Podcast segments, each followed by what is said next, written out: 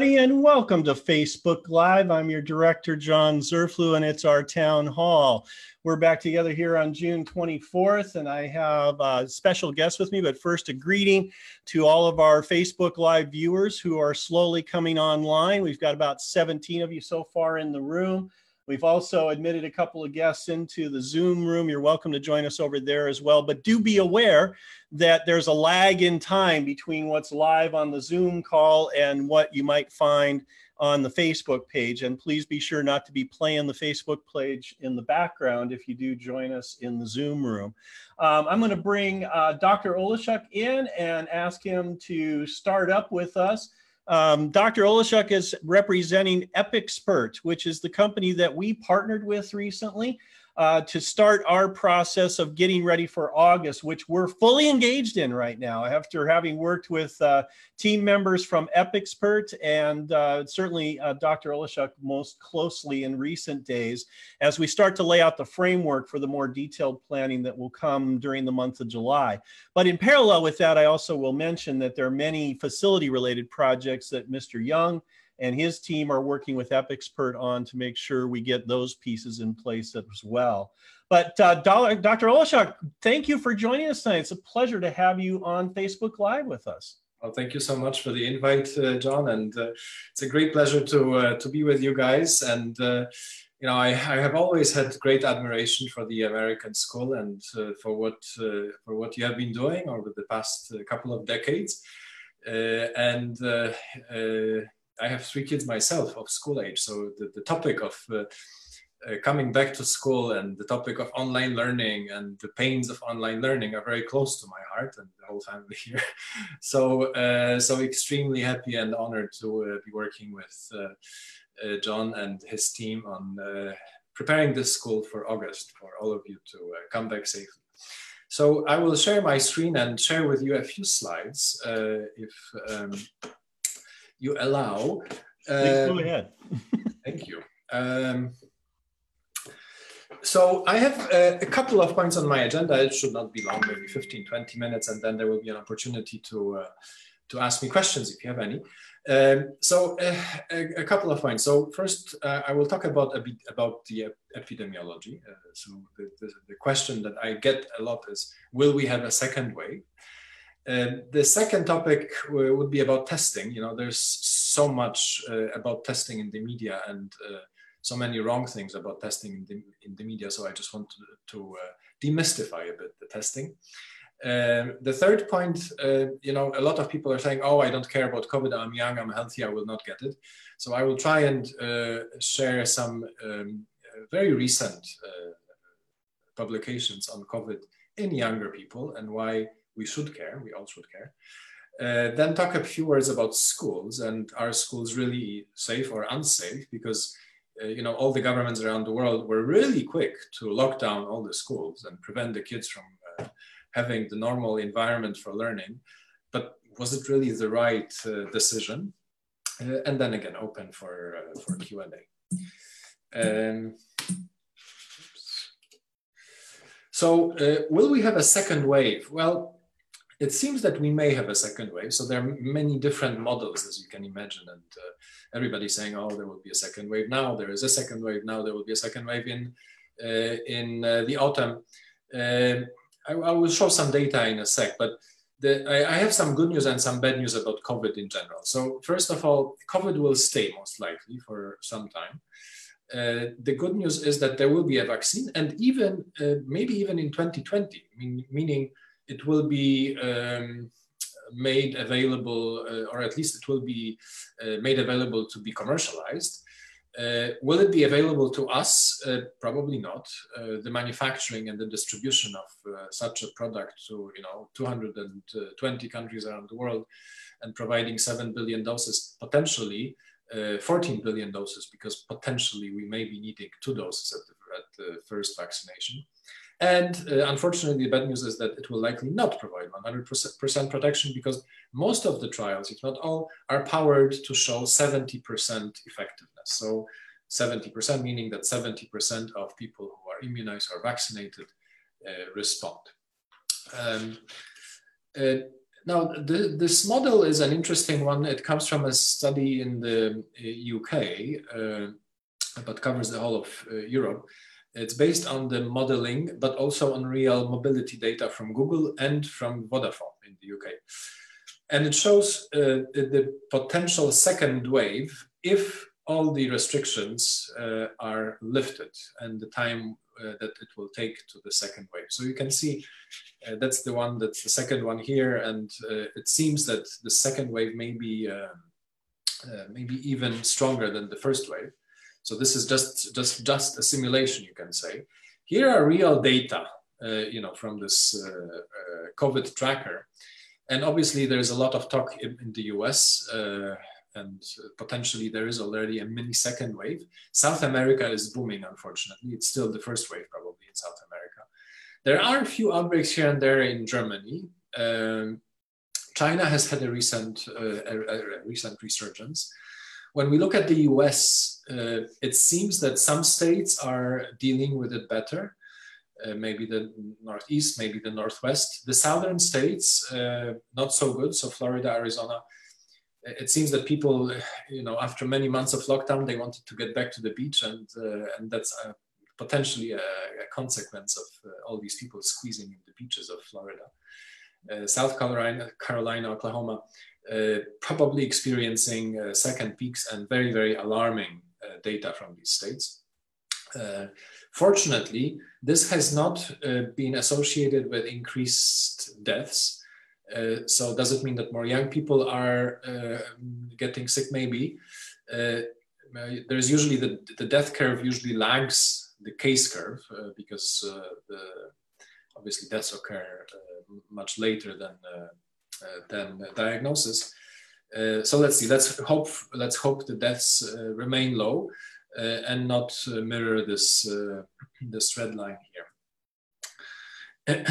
now, some words about testing. Uh, is it important? Well, it seems that it is important because it seems that countries that have uh, implemented aggressive testing policies early on, so here on the left-hand side, Iceland, Bahrain, Lithuania, Qatar, Israel, Estonia, New Zealand, they have managed to uh, keep the death rate very low. Okay, so here it's an interesting comparison, not very uh, obvious one, but uh, on the x-axis, you have the deaths. On the y-axis, you have the tests. And obviously, uh, the Italian case shows uh, that uh, that their testing policy was lagging the cases and hence the high mortality rates. UK same, US unfortunately same as well. So uh, again, testing seems to be important in terms of preventing deaths. So from my perspective as a physician, I would say that's uh, pretty solid evidence for testing. Obviously, how you test, what you test, when you test, who to who you test, why you test, is a is a is a big uh, media show, and politicians are coming out, you know, with these uh, uh miracle tests that show you in ten minutes that you have COVID or not, and cost ten dollars, uh, and nobody knows what they're talking about in uh, in truth. I will not go into details. Uh, the, the point is that the, the testing is, uh, you know, like in all medical testing, first of all, we have to remember that no test is 100%. Okay, so uh, there are uh, 160, 180 million diabetics around the world who use glucometers, okay, every day to take life and death decisions about uh, their insulin dose. Okay, life and death decisions because a wrong dose may mean um, hypo, hypoglycemia uh, and risk of death. And these glucometers are, uh, they are powered to show plus minus 15% uh, accurate results. Okay, plus minus 15% means I can be 100 on one glucometer and 130 on the other glucometer, and it's fine. It's within the, the approved uh, limits. And again, I will take a life and death decision for, because of this. So uh, here also with COVID, no test is 100% uh, foolproof. There is no 100% sensitive test, no 100% specific test, and that's uh, that's obvious. Uh, what we have is three different types of tests. The PCR tests, which are used to confirm symptomatic cases, basically. That's the that's the approach, and uh, Uh, this is because they are long in terms of waiting time, they're quite expensive, they require centralization. Um, uh, so they're limited to uh, confirming those uh, cases that uh, are potential or suspected cases. Then we have the antibody test, the rapid tests that detect antibodies against COVID. And they're uh, relatively uh, lower specificity and sensitivity than uh, PCR tests, but they're used to uh, in epidemiological studies to show whether people has, have had exposure to the virus in the past by detecting potentially the IgG antibody, so the, the immunity uh, antibodies. They're not used to confirm whether somebody has, a, has COVID now. The, the, the, the use case for the RDTs, for the antibody tests, is to uh, confirm or not whether somebody has had exposure. Uh, I'm, uh, I'm purposefully using this term rather than saying uh, somebody who has immunity because we actually don't understand enough to say whether somebody has immunity after having had COVID 19 um, and how long this immunity, potential immunity, lasts. And then the third type of test is an antigen test, antigen test. So it also detects the virus. Uh, it's a point of care test, so it's a rapid detection test, uh, detection test. It can be used in a decentralized fashion, so does not require a lab. Um, and uh, it's relatively uh, it's lower specificity and sensitivity than the PCR test, but has the potential to uh, detect viral viral vi uh, virus particles in people who are even pre-symptomatic or asymptomatic. So uh, quite important, and they obviously uh, are there are many antigen tests in development because they show the promise of having a decentralized way of mass uh, screening uh, the population. Now, a few words whether we should care about COVID, you know, and uh, and whether it's an important disease for everybody, whether we should be afraid or not.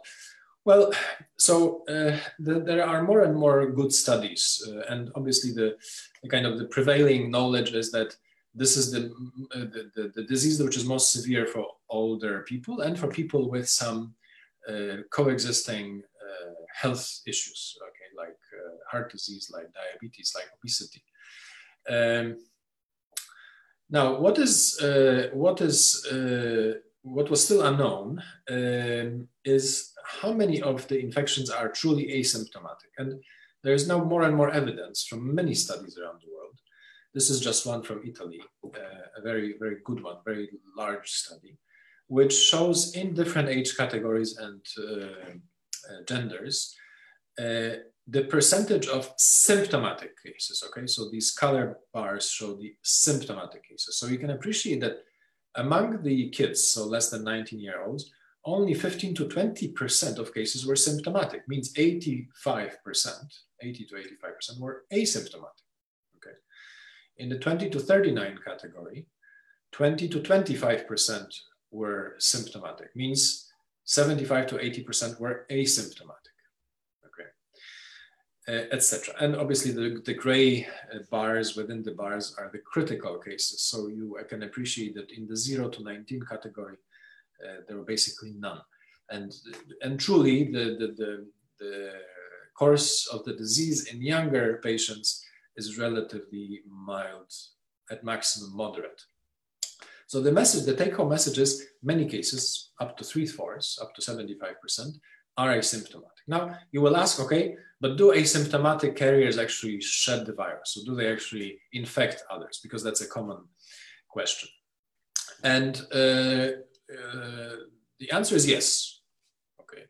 So uh, there, there's a study uh, from uh, Japan a recent one, not yet published, uh, will be published in September in the Emerging Infectious Disease Journal, which analyzed uh, close to 40 outbreaks in Japan in the first uh, four months of the year.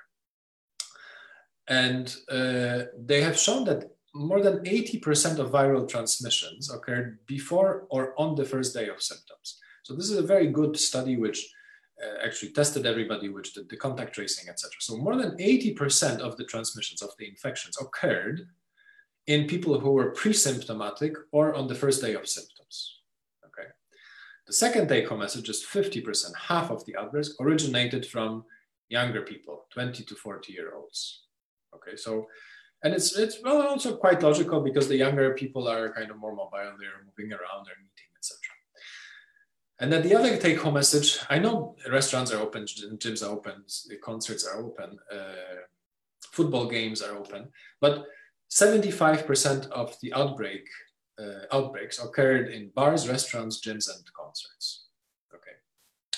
So if you guys like to get exposed, these are probably good places to be. Uh, but again, probably not the smartest, uh, not the smartest thing to do. And I will show you why asymptomatic people unfortunately may have consequences of the virus infection as well. Now, there's also an interesting study out of Italy, uh, and uh, there's one table out of this study in the bottom, which shows uh, whether, which shows uh, in in uh, quantifiable terms the amount of viral shedding that asymptomatic people uh, experience. so during regular activity. Okay, so basically they tested uh, about 100 asymptomatic uh, subjects with confirmed PCR, with confirmed uh, qualitative PCR showing uh, that they had a significant number of uh, copies of the virus. And they defined this uh, interesting, this interesting unit, which I called quantum. Okay, so a quantum of the virus, one quantum has the ability to infect about 65% of people who you're having close contact with, one quantum of the virus. Okay, so close contact is still more than 10 minutes, less than two meters with no uh, personal protection wear. So that's a quantum. So a quantum may contain many hundreds of viruses, but that's a quantum, okay? And uh, you see here, when we're breathing at rest, we, uh, uh we uh, breathe out 10 quanta per hour. Okay, just sitting and breathing 10 quanta per hour. Okay, when we speak like I do now, if you were around me and I had COVID, asymptomatic COVID, I would be shedding 320 quanta. Remember, one quantum is enough to infect two thirds of you, not via Zoom, but in person. So, and while I'm speaking, it's 320 quanta per hour. Now, if I were exercising, that's why the gyms are so uh, dangerous. I would be shedding 1000 quanta per hour. Uh, so exercising and speaking. A lot of guys, a lot of people do it in the gyms. You know, it's a very social atmosphere. Uh, so, uh, so, so asymptomatic carriers.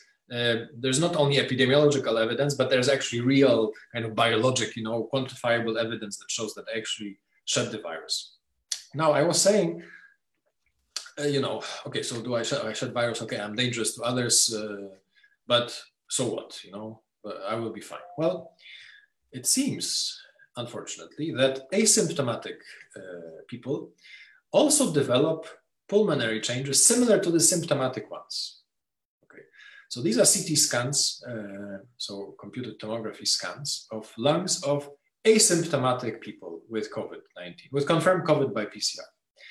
And they have a, a very characteristic, pointed by the red arrows, ground glass pattern in their lungs, okay, which signify this pneumonia-like um, changes in the architecture of the lung tissue, which means that basically, even though you're asymptomatic, you develop very similar cellular changes in your uh, cellular uh, and uh, in your mucosa of your lungs.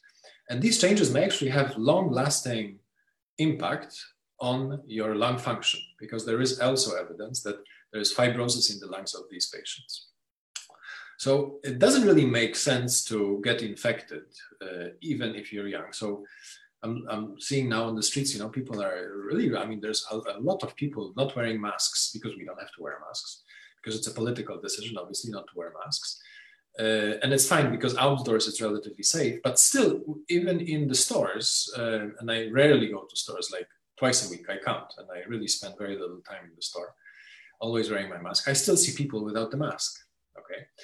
Uh, so uh, so it's not worth to get infected. It's really worth to protect yourself because not only you're dangerous to others without knowing it but you're actually dangerous to your own lungs. So, uh, you know, some states, I mean, actually most states are actually requiring now this daily symptom checker for all people actually going to work like every day. They have to fill out this little thing. Uh, I don't know what they do with these sheets of paper, to be honest, but uh, apparently they have to, they have to like uh, employees have to fill out this uh, screen checker. And I think it's actually a pretty good thing because because this health screening is uh, is a, one of the key components of a good NPI, so non-pharmacological intervention uh, strategy for COVID.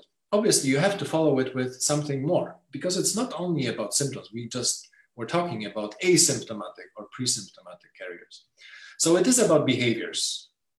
Okay, and I was talking about bars, restaurants, etc. But here is a nice study from China, co-published by Chinese and American uh, scientists, uh, also from the US CDC.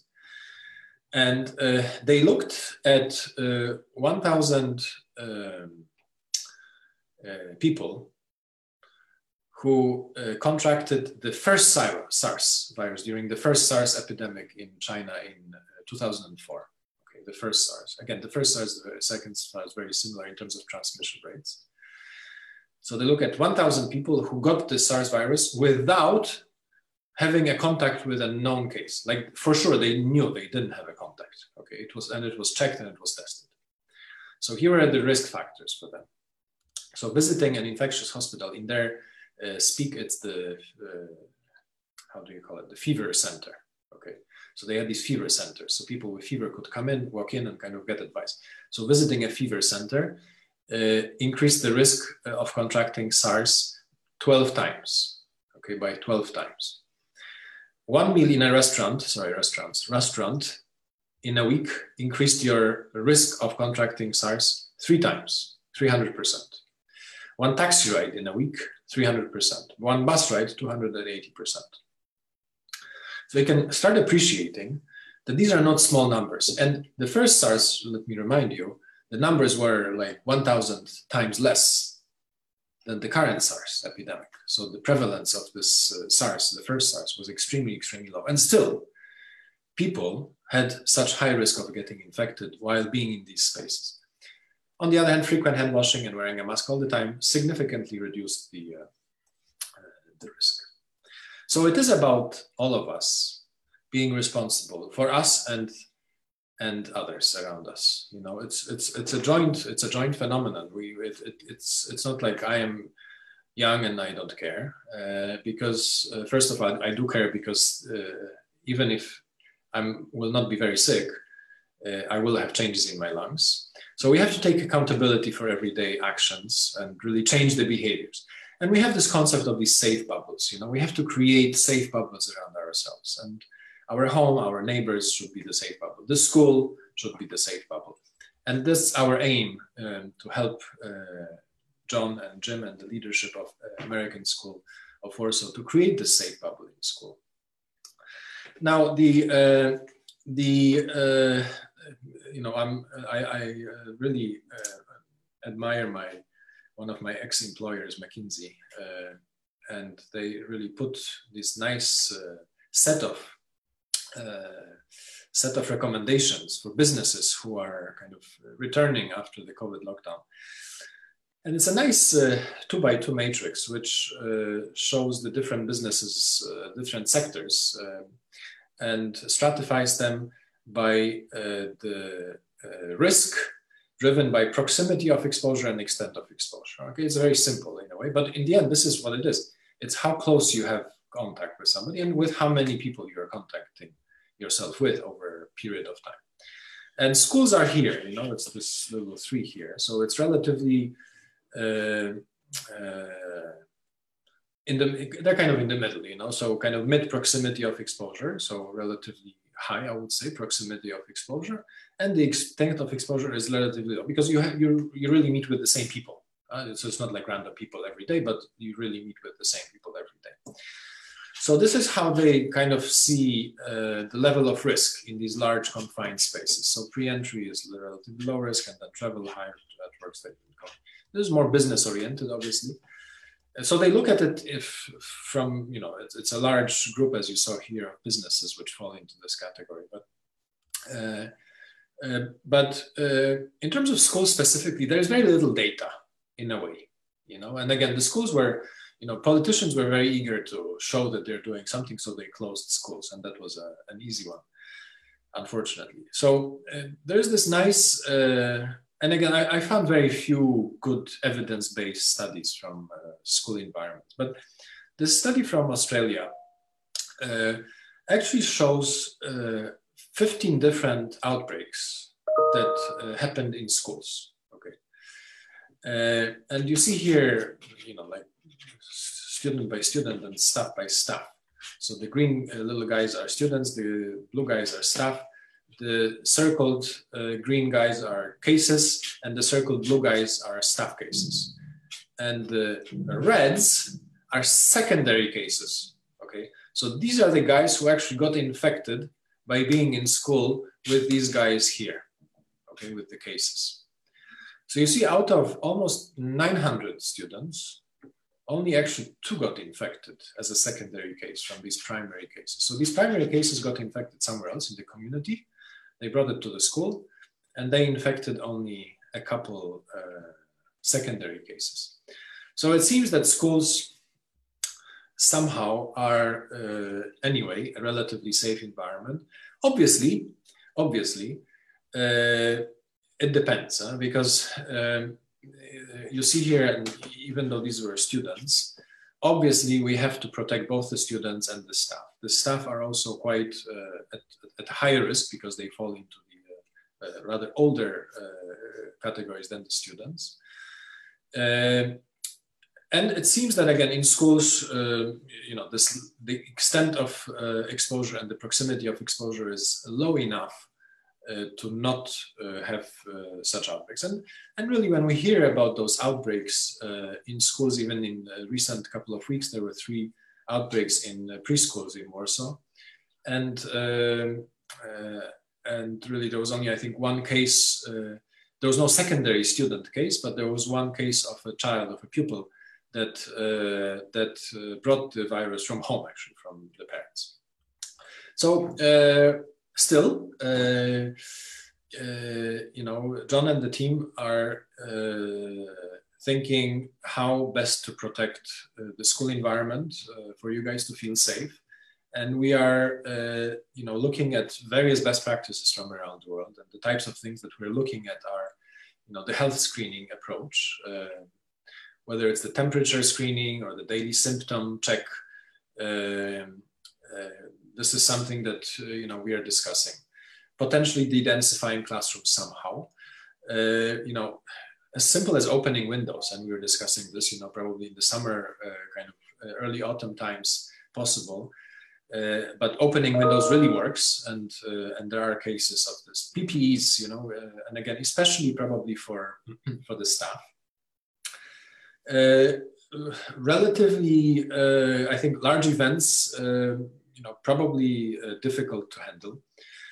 Uh, we are discussing also how to uh, implement a testing protocol that would really be providing, you know, almost 100% foolproof kind of sieve, uh, you know, to to to uh, tweak out those cases, those active cases, and there are cases around the world, in Germany, for example, in some schools, all students are actually tested uh, weekly or even twice a week with PCR tests.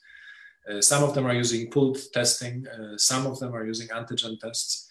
Uh, so we are discussing how to potentially develop a protocol, uh, again, to make sure that whoever enters the school is not just, you know, screened for uh, temperature and symptoms and kind of risk profile, but also um, the, the actual virus.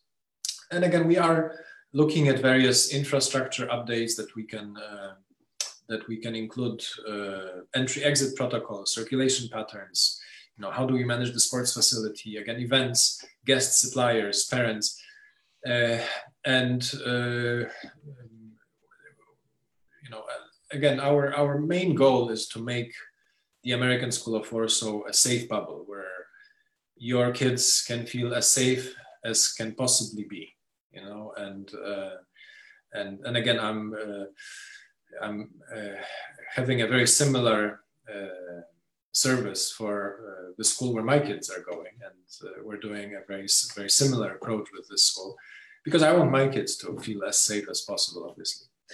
And again, the main aim that uh, John gave me, or the main task that John gave me at the beginning of the collaboration, is to ensure the continuity of in-school tuition for as, as much as possible, barring you know any kind of uh, major governmental lockdown uh, mandates, while preserving most, if not all, of the key learning and cultural aspects of the school. So we don't want to completely destroy what you guys have built over the last many, many, many years and what John has built with his leadership team. Um, and we want to really make sure that we uh, do as much as possible, which uh, you will not notice. Um, but at the same time, uh, you will feel that your kids are in a safe place. Thank you, and uh, I will welcome your questions now if you have any. I don't know how it works, John. So let well, I've got the questions, and oh, I'm gonna I'm gonna push them forward to you as we go here. I'm gonna go back earlier because they've been entering them as we've gone along. Um, one of the things um, that it, uh, back earlier in the chain uh, from Mr. McKinty was um, going back early was this uh, lower death rates for countries that are adopting testing is and i'm assuming just based on what you showed in the last couple of slides that that's transferable to the school setting as well that the the more and the best methodology we can come up with for testing that we do have the ability to lower obviously the exposure rate reduce the potential for a cross exposure. Uh, but even that even that that's not that prevalent. So we're really shaving off that 10% that's sitting at the top right? Absolutely. And that's uh, i think that's a critical point you're making uh, john because you know obviously as uh, you know a school is kind of like a mini country you know and especially now that we will be returning to school in august uh, so it's kind of a, a restart, you know, a, a reset. Mm-hmm. And uh, you, you, you can treat it as kind of you know a new opening, and uh, whatever we start doing from the beginning will have immediate impact. Like we said, like we saw in Iceland, like we saw in uh, Bahrain, like we saw in Qatar, uh, where you know they immediately reacted with you know 1,000 times more tests per capita than in uh, the developed European markets. 1,000 times more. Uh, and uh, I mean, some countries they tested like everybody. Right, exactly, and we've seen right. examples, right, and how yeah. they beaten the curve, right? How they and they beat the curve, and and that's really possible in the school environment. But again, you have to remember, guys, that uh, the school is just part of your life. Okay, right. And as much as we can provide a safe environment within this bubble, uh, it's up to you to provide the similarly safe environment in the other bubbles that the kids are at you know? So home friends uh, mcdonald's whatever i mean uh, this, this, was we talked about this as being part of the fallacy behind um, the reduction of group sizes or somehow shifting that that doesn't really help us that much because the mixing that occurs outside of school pretty much negates that. Exactly exactly. So that's why we have to you know we, really have to uh, be, be mindful. I mean, it's you know it's as simple as that, and uh, you know it's uh, there's this uh, this recent study which um, uh, followed uh, I think about twenty five thousand people in in the UK who are adhering to these. they had this website, and they were kind of it's an educational website where they could see you know what to do what not to do what to avoid what to do more of uh, to protect themselves from infection and uh, the, the, the, the, level of uh, infection was like 80% lower than in the peer group, which did not follow this. Wow. So, so this is quite uh, significant, you know, and uh, obviously they're small numbers, but still, you know, quite statistically significant, certainly, and certainly practically, uh, pragmatically significant. So, um, so again, you know, we we will be uh, doing everything possible for, to make the school and to make your kids feel safe and to make you feel safe. And you have to do the same outside of school. And that becomes back to that circle of trust concept, right? Is that it's not just about what we do in school, but we'll need families to participate in a program of methodologies that are about assessing risk before kids come to school and assuring that we're all working on this together. Yes, exactly. And again, as much as possible, you know, if we manage to uh, develop for you guys a testing protocol, it still will not be a testing protocol that will be daily testing because it's impractical. Right. Uh, but if we s- somehow find a, a you know a, a, golden standard, but still there will be lags. So the, the, you know it's a it's a joint responsibility for all of us. Uh, and again, it, it, requires different behaviors. You know, I had uh, I had a webinar for another client of mine uh, who leads a, very large uh, a very large law firm here in Warsaw, a, a multinational law firm.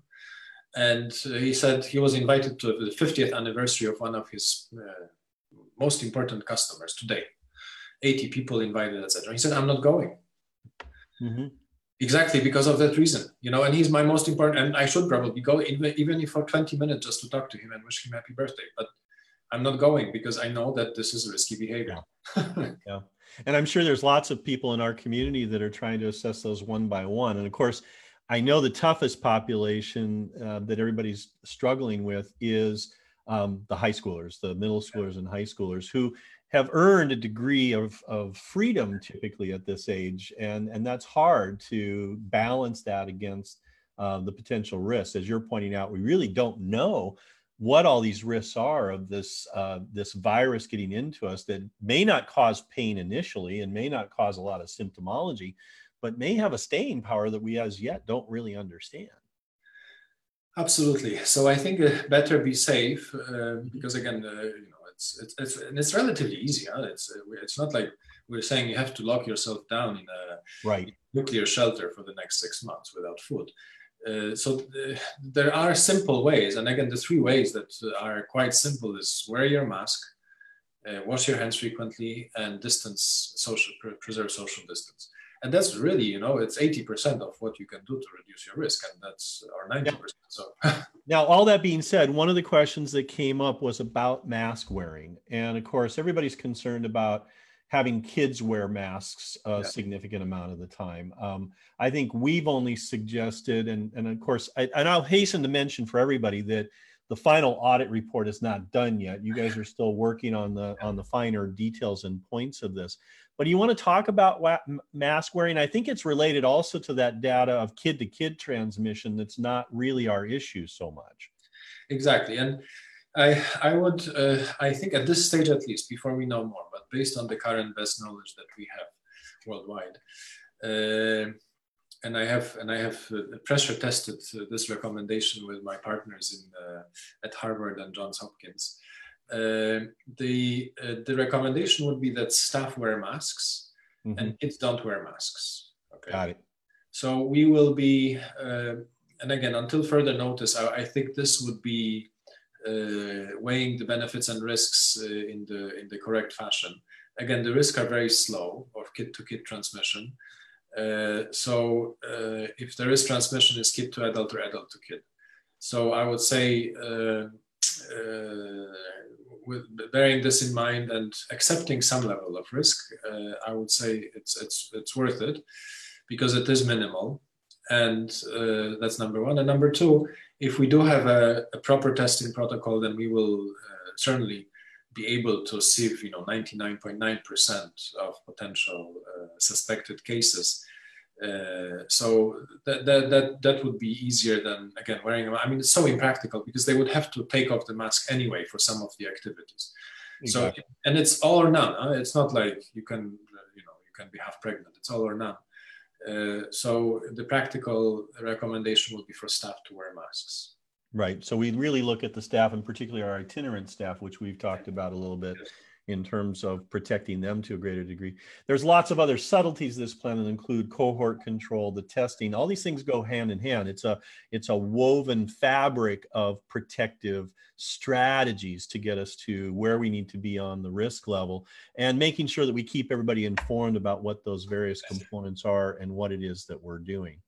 And also, you know, I, I do have to mention that. I mean, one of the one of the things that we will also prepare is a, crisis procedure. Uh, right is validated because again it, there, there is no method that will guarantee 100% uh, what uh, that you know there's 100% guarantee so th- there may be cases and the point is that if you have a good procedure then you you you will reduce significantly your risk of closing the entire school. Uh, but really having you know a very spotted uh, kind of spot check uh, and mm-hmm. making sure that uh, you trace the contacts quickly, etc. So so that is uh, an important part because and it's better to have it. It's better to test it a couple of times. because when it happens, you know, it's, it's it's good to kind of go line by line rather than thinking, "Oh my God, what do I do now?" Yeah. I'm just going to reassure Mario here asking about opening on schedule. Yes, we're still planning to open on schedule on August 18th. Um, I think we talked a little bit too about how we're hoping that our protocols are actually going to be vetted and approved through channels so that we have this ability to um, do that in, in the way that we expect. And knowing that we're kind of ramping up to a level above or actually demonstrating to others what should be the protocol and kind of lifting above those uh, political ramifications that you spoke to a couple of times.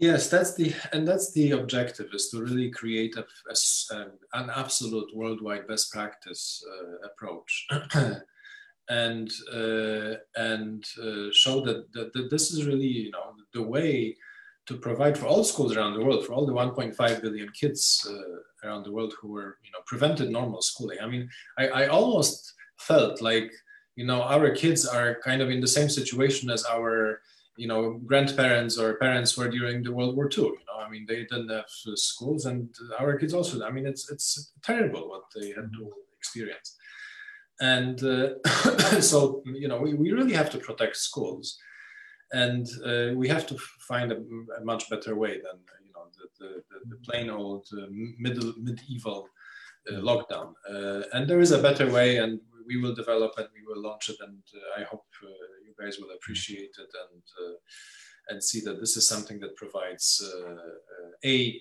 safety, b you know health security, and c you know has the school open mm-hmm. throughout all time.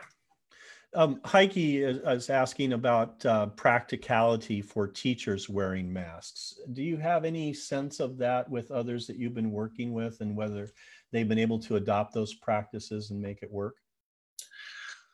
It's you know again you have to learn. It's a new thing. Uh, I, I, I we never had any complaints. I mean in the in the school where my kids go uh, the teachers wear masks and uh, and uh, I, I never had any, heard any complaints Great. And then um, Nina asked a follow up on the what does the classroom density mean? So, what kinds of things are you thinking about there? And is that one that's high on the list, or is that one that may also be mediated by these other strategies? You said if possible. If possible, so, if possible, and if needed. Again, the objective would be to not de-densify at all uh, and to, to preserve as much as possible while maintaining relative, let's say. Uh, isolation of the, of the three different cohorts in school, but maintaining as much as possible, preserving as much as possible the ways of working that you guys had. So again, uh, unless uh, uh, other things don't work, uh, I don't expect to have this as a, as a necessary precaution. Uh, another person asking about underlying symptoms. Uh, we've got a, a, case out there of cystic fibrosis, for example. Is that one showing a high prevalence or a higher concern rate? And if so, what are the mediating factors there that you would consider? So, if somebody has cystic fibrosis, and uh, yeah. are they more susceptible? Well, it's a good question. I don't know. I would have to check the uh, in general any uh, any uh, respiratory disease is probably a bit of an issue although you know first they were saying asthma and copd and now they're saying well maybe not really uh, so uh, the and there will be uh, you know some kids with a bit of an immunocompromised situation you know so with a poorer than normal functioning immune system and there we will have to probably find a way to uh, to mitigate the potential risks. Uh, again, testing, testing, testing. I mean, uh, to, to, be honest, there is no better way because then we can react quickly, and maybe we will increase the testing frequency for those kids. Uh, but it's a very good point. I, I, would put it on my on my to do list. Okay. Um, we got a couple of questions. Okay, so one that's really kind of critical here because we've hinted at it a couple of times if the Polish government decided not to reopen schools in September, would we follow that or would we feel like we've got a plan where we could say because we're an isolated separate community we could go back to school unless there was a countrywide lockdown of some kind? That's exactly the you know the, I, that, that's where i would want to go. Uh, so uh, and obviously you know it's it's a joint decision but i think all the precautions that we will take will make the school a safe place. Again barring major lockdown from the country, barring uh, a situation where you have a major outbreak in Konstancin, for example. I don't know. Community uh, spread, which was on our crisis matrix to begin with. Which is on exactly. But again, with an aggressive testing protocol, I would say, I mean, again, your risk of, uh, I mean, you will not get any better staying at home, to be honest. Right. Uh, so uh, so uh, again, the the uh, objective for us is to create such a place which would be immune from any governmental political decisions. I guess, uh, unless again it's a it's a complete uh, forced uh, lockdown. Yeah. but again, you know, and we will be looking at. we already have we're in discussions with a couple of universities, not schools, but universities in the US on this testing protocol. And uh, there's good uh, reception and uh, kind of positive outcome, uh, positive uh, feeling about this, because obviously universities are in the same position a bit. Mm-hmm. Yep. Uh, the kids are paying huge tuition fees and they're sitting at home. so um, so uh, we are discussing with a couple East Coast uh, universities uh, on this approach, and uh, and it seems that th- this could be a, worldwide best practice. And we, we just saw a couple of articles within the last couple of days that were touting it as having that potential, and that's why we're going down that pathway as well. And that's again to, to address the question here about um, somebody's referencing Greece and how they're going max five kids in the class and and and those kinds of things we're actually trying to develop a plan that avoids having to do a hybrid mode that has us coming back as a normal school but with caveats. Testing as we come in testing at home in terms of question answering and, and establishing this this safe bubble. Um, and then the testing protocols here at school both before we start school as well as regularly while school is in session. Um, and you know all of the other facility upgrades and things that we're doing plus the large cohort isolation and and and limiting the cross uh, pathways of of our larger cohorts, elementary, middle, and high. Um, but do you see anything on the horizon other than, as we said, these worst case circumstances that would have us trying to weave together some kind of hybrid mode with A/B shifting and things like that? I just don't see it, but I want I want to hear from you. No, and you know, I, I don't have this uh, slide here, but there's a nice slide which shows uh, they analyzed a, a, mini outbreak in one of uh, the uh, skyscrapers in Seoul in March. You know, and there was one guy who came into the office uh, on the 11th floor, and uh, he tested positive outside. So then they they locked down the whole building. They tested 1,200 people. and uh, 97 cases were positive out of the 1200 of mm-hmm. which 89 were on the 11th floor. Okay. right. Oh i remember you telling me about this remember that? And of those 89 84 were in one section of the floor. Right. I was sitting. Okay. So the other section of the same floor. There was only five cases. Okay. Uh, and the density was the same. So again density doesn't matter to be honest. I mean, if you have uh, if you have an outbreak, you have an outbreak. I mean, you know, if, uh, you know when mm hits the mm, you know, I mean, uh, you cannot prevent this. But uh, and whether you have five kids or six or eight, it doesn't really matter that much, to be honest. Again, you know, with the kid-to-kid transmission today being quite low. Uh, and with the aggressive testing protocol, and with you guys also adhering to all the you know, new behaviors that uh, that a kind of uh, something that we would expect uh, everybody uh, to adhere to. you know, I, I, would say again, there is no, there is no there is no benefit of having five kids versus eleven kids or eighteen. Does that, that I'm going to go back to this again because they're asking about children who or family members who are high risk for critical complications. Again, we're addressing that question through the same thing. We're saying basically by doing the testing protocol, by doing the behavioral expectations out to the community and really having people adhere to those and report on a, on a regular basis through um, the various tools that we've got at our fingertips, um, that we reduce the risk for those populations as well. Absolutely, absolutely. And you know, I mean, with all honesty, uh, you know, uh, um, my parents and my wife's parents are still alive, and we keep them isolated. I mean, we, we don't visit them. Mm-hmm. Uh, and uh, when my, my, my two boys will now go spend some time with them during the summer holiday, I'm going to test them before they go. Right. Uh, so I mean that that's the new normal okay yeah. and uh, and that's the responsible thing to do because uh, they you know they're 70 plus uh, uh, with some diseases because every 65 year old has at least two chronic diseases in Poland.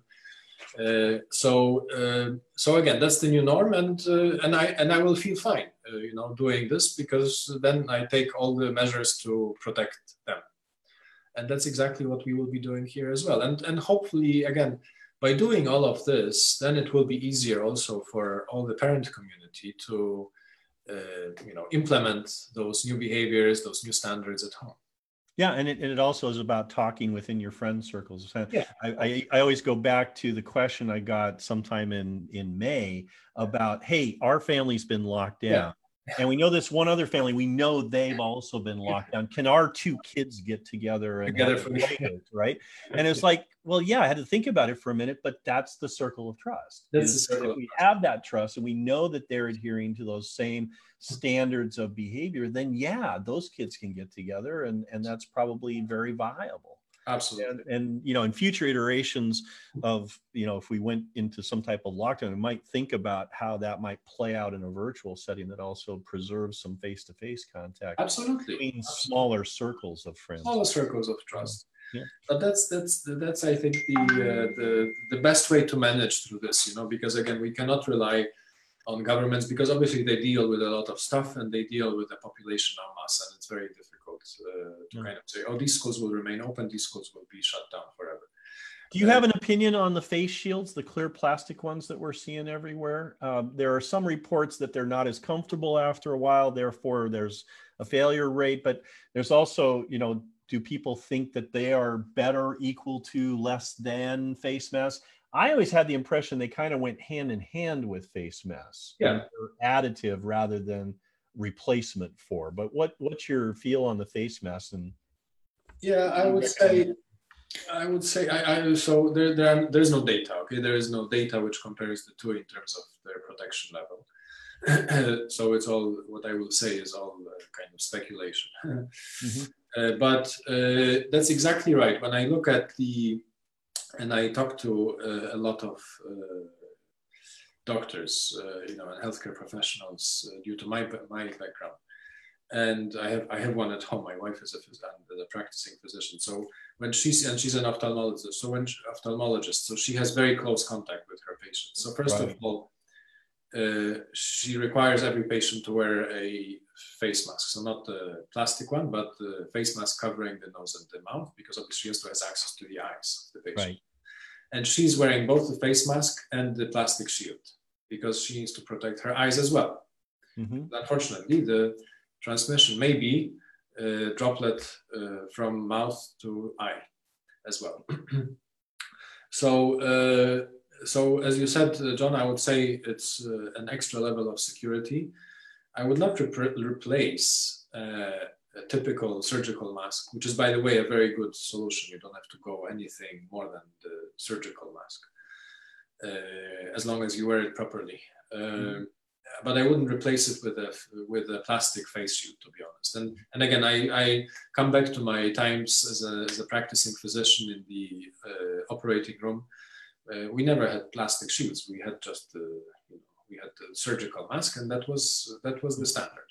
Mm-hmm that there is a question here about types and kinds of masks. Uh, you know, uh, we of course had lots of mask making and various projects uh, that were being done here. Our design center was creating masks using recommended materials, but they were more cotton multi-layer uh, types of masks. Um, you've got, I know that I think the audit is going to recommend type and kind of mask that we should be utilizing for employees. Um, but where do you weigh on the different kinds and types of masks? And and I guess this is kind of in the throes of CDC about to throw out their new recommendations on masks. So yeah. it's probably good to ask this question right now. Yeah, let's see what the CDC comes up with. Uh, I mean, again, today you have uh, basically four different kinds of masks. So you have the the, the surgical uh, three-ply masks, uh, which is which is also known as FFP1. Mm-hmm. You have the uh, respirator type masks, uh, which uh, are usually the FFP2 or FFP3, so the N95 or the N99. And you have the FFP2, FFP3 with no respirator. Mm-hmm. Now, the important, the most important uh, thing to remember is the masks with the respirator only protect you from others. They do not protect others from you. Got it. So the respirator, the little thing, you know, the plastic thing on the mask, uh, uh, does not let anything in, but lets everything out. Okay. That's how it works. So basically, uh, very useful uh, in situations where you have where you know you are safe, when we know you're healthy, mm-hmm. okay? and you're you know you're interacting with unhealthy people. So it's they're usually used in hospitals by doctors. Okay. So do not use them. Okay, that's, that's good to know. No, anything else? No valves. yeah, no valves, no valves. So anything else is fine, as long as you remember that a surgical mask is uh, uh, can be worn up to four to six hours. Okay, right, non-stop. Because after after that, uh, they are becoming moist and they start uh, expelling anyway. Yeah.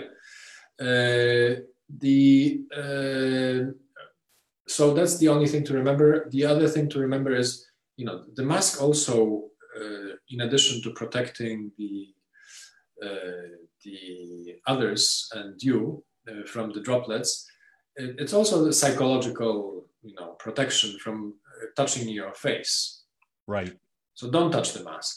The point is not to touch the face uh, with your hands. So if you touch the mask, there's obviously, you know, if you're in an environment with a lot of virus, you're touching the virus on the mask. Yeah. Uh, and then when you're uh, taking, b- before you put on the mask, wash your hands. After taking off your mask, throw it to the garbage, wash your hands. And that's it. So you're kind of recommending disposable, really focus on yeah, that. That's the what, easiest. What about the the washable and the reusable and, and some of the other fabrics that are out there? Again, let's see what the CDC comes up with because they the, the original recommendation materials. Yeah, because the original recommendation of to use the regular fabrics, I think, was driven more by the uh, scarcity of uh, right the masks and kind of uh, giving people a solution. Uh, I, I, the ECDC, so the European uh, counter to CDC, uh, they do not recommend those cotton masks, even the multi-layered ones. Uh, and apparently they have some studies. I have never seen any studies, uh, but uh, I have also never seen any doctor wearing a cotton mask. Uh, so, you know, and for me, the, this is kind of, we have to use the same standard as in the hospitals because mm-hmm. we, you know, if we are to protect ourselves, we have to use the same standard. And the standard used by doctors is surgical mask or the N95 mask, the FFP2 mask. Okay, got it. Um, there was a question follow up on the testing protocol. What, what do we mean by aggressive? And I think as you and I talked, it's landing in this weekly range, but it may involve pooling, which does more groups of people together in a single test which allows us to get faster results and also be able to determine whether there are any groups that have to be retested. And again, uh, reducing this potential for the spread of infection. Yeah, and obviously reducing significantly the costs. Uh, mm-hmm. And you know, with the this is a typical method for epidemiological uh, surveys in a low prevalence setting, and we do have a low prevalence situation with COVID uh, even the you know even if you multiply the uh, diagnosed by 10 or by 20 you still get below 1 million Uh, so uh, you know we are talking in the order of one to three percent probably uh, the, mm-hmm. the, true prevalence, and with this type of prevalence, uh, we can use pools of uh, five, and uh, this provides optimum detection level and optimum economic benefit because in the end, you know we have to bear the two axes. You know, I mean, it, yes, it would be ideal, like in the White House to get everybody who is entering the White House every day tested with a PCR test. Uh, they have the money and uh, it's fine. Still, they will miss because right. it's not 100. So, yeah. so again, the point is let's do things which are practical. Uh, and again, the PCR test, we have to wait 24, 48 hours. Here, if we use the antigen test, uh, we have it you know, within 15, 20 minutes. If we do the pools, then it's even quicker. And with the prevalence that we had, we, would, we will have to retest very few of the pools individually, mm-hmm. mm-hmm. uh, if any, uh, and sometimes maybe none. So, uh, and then we also, this way, we also preserve a bit the, uh, you know, confidentiality of, uh, or privacy of the people because, you know, if a pool tests positive, we actually don't know. And then uh, sometimes people may elect to test themselves individually somewhere else, you know, but it also reduces the number of kids that we have to actually exclude from school for yeah. a shorter period of time while they do that retest. And they, while can, they do they retest, they can do our provider, they can do another provider, yeah, exactly. go to the embassy, wherever they choose in order to do that follow up because it was just I was part of that pool. Yeah, yeah, yeah. Brilliant. Um, I, I, there's some questions about, uh, you know, the question about the behavior change in the face of of comfort. And and and and what that will mean. And and this is both for the outside changes in behavior that we're all experiencing when we're not able to go to this or not able to go to that or not able to gather in large groups. I'm very much aware that there's a large party going on in my compound right now that from my point of view it's kind of like you were saying about the birthday party invitation that it's just i can't get my head around going to something like that at this moment um, but it's also about the comfort of wearing masks and and and the prevalence or the need to do so and and making that a part of life as much for the psychological purpose as it is for the actual functional purpose yeah.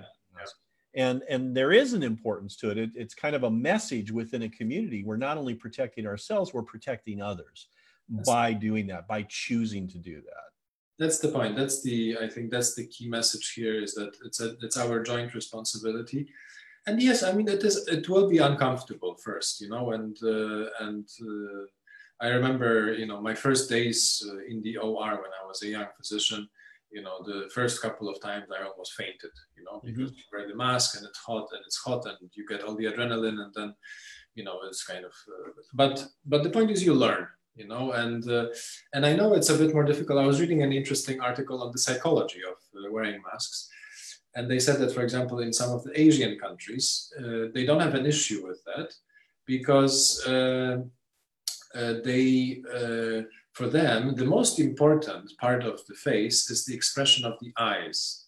Right. Exactly. So that's why covering the nose and mouth is not an issue for them and in fact they like it because it protects their privacy which is yeah. also an important part of their culture. Well and, and we're very much aware that we're going to have all these cultural dimensions. I mean we've yeah. got 50 yeah, plus exactly. nationalities represented yeah, yeah, exactly. So exactly. that's going to be a piece of our puzzle as well. And it will be a piece of your puzzle as well. And you know and if at some stage uh, we will have to decide that kids will have to wear masks then we have to find a way you know. I hope not Mm-hmm. Uh, but uh, and we will do everything possible because again I think it's very impractical and I see this these pictures of the kids in uh, some of the Asian countries wearing but again for them it's uh, it's not a new norm for them it's kind of okay it's like uh, norm norm you know wearing a mask. Yeah. I, my, I have family in South China, so I'm very much aware of that. You, are, yeah. uh, you know, the mask wearing for my little four-year-old nephews was pretty much a foregone conclusion. Yeah, yeah. They, they now put them on themselves and know that you know we're going to go outside, so masks, yeah. masks in place. Yeah, exactly. Well, Dr. Oleshuk, thank you so much for joining us tonight. Uh, we've uh, had a full hour. We peaked out at about 60 participants at different Excellent. points in time. We are going to uh, share this uh, on my podcast tomorrow. So, any parents um, that weren't able to make it tonight, they'll have an opportunity to view it. Any final comments from you before I give some final instructions to our parents online? No, uh, and thank you for the invitation and thank you for the opportunity to work with you. And uh, it is an absolute uh, pleasure and a great challenge, you know, an intellectual challenge to uh, be serving such a complex environment. Right. Uh, and an environment where I also feel quite emotional about uh, having, again, kids of various school ages from, you know, nursery to high school at home. Uh, uh, so, uh, so thank you for this opportunity. And again, I, I, I, want to leave you guys with the message that you know COVID is there. It's it's still there. The pandemic continues. Uh, and uh, there are ways to limit the spread. It's all our joint responsibility. It's not just, just about me and me and me. Uh, it's about all of us because whatever happens outside will eventually impact us. The less risk we project, the less risk we will get, the less risk that the school will be closed. And again, finally, my main, my main aim for uh, everything that we're doing with the American school is to make sure that the school remains open at all times throughout the next year. That's wonderful. Thank you, sir. And thank, thank you so much for your time. Thank you. Parents online, I uh, just want to point out that on Facebook, I'm attempting to use the new question methodology. And so I just threw one up on your screen. It says, What things that you heard tonight were most encouraging. And I'm going to throw uh, a poll question up as well. And if you take a moment and just type in a quick response or answer to that, or throw it into the chat if you want to add any additional comments after we get done here tonight, I'd really appreciate it. Um, let me throw the poll question up as well. And there you go. And this is just a quick vote, if you will, to see how we're doing um, on this process so far. And of course, you're always welcome, parents and everyone, to shoot an email to me uh, with your questions, with your comments, with your insights, and with your feedback as we continue to work on our pathway towards developing this plan and getting ready for uh, the opening of school on August 18th. So thank you very much for all of you joining us tonight. Uh, thank you, Dr. Olashuk, for joining us and for being our special guest. Have a wonderful evening, and we'll look forward to seeing you again on our next town hall, which I believe is scheduled for July 8th. So uh, go ahead and check. Uh, these are all logged in the parent Facebook group, and you can mark your calendars so you can come back and join us. And a special shout out I think amongst our crew tonight, we probably have some of our newest parents.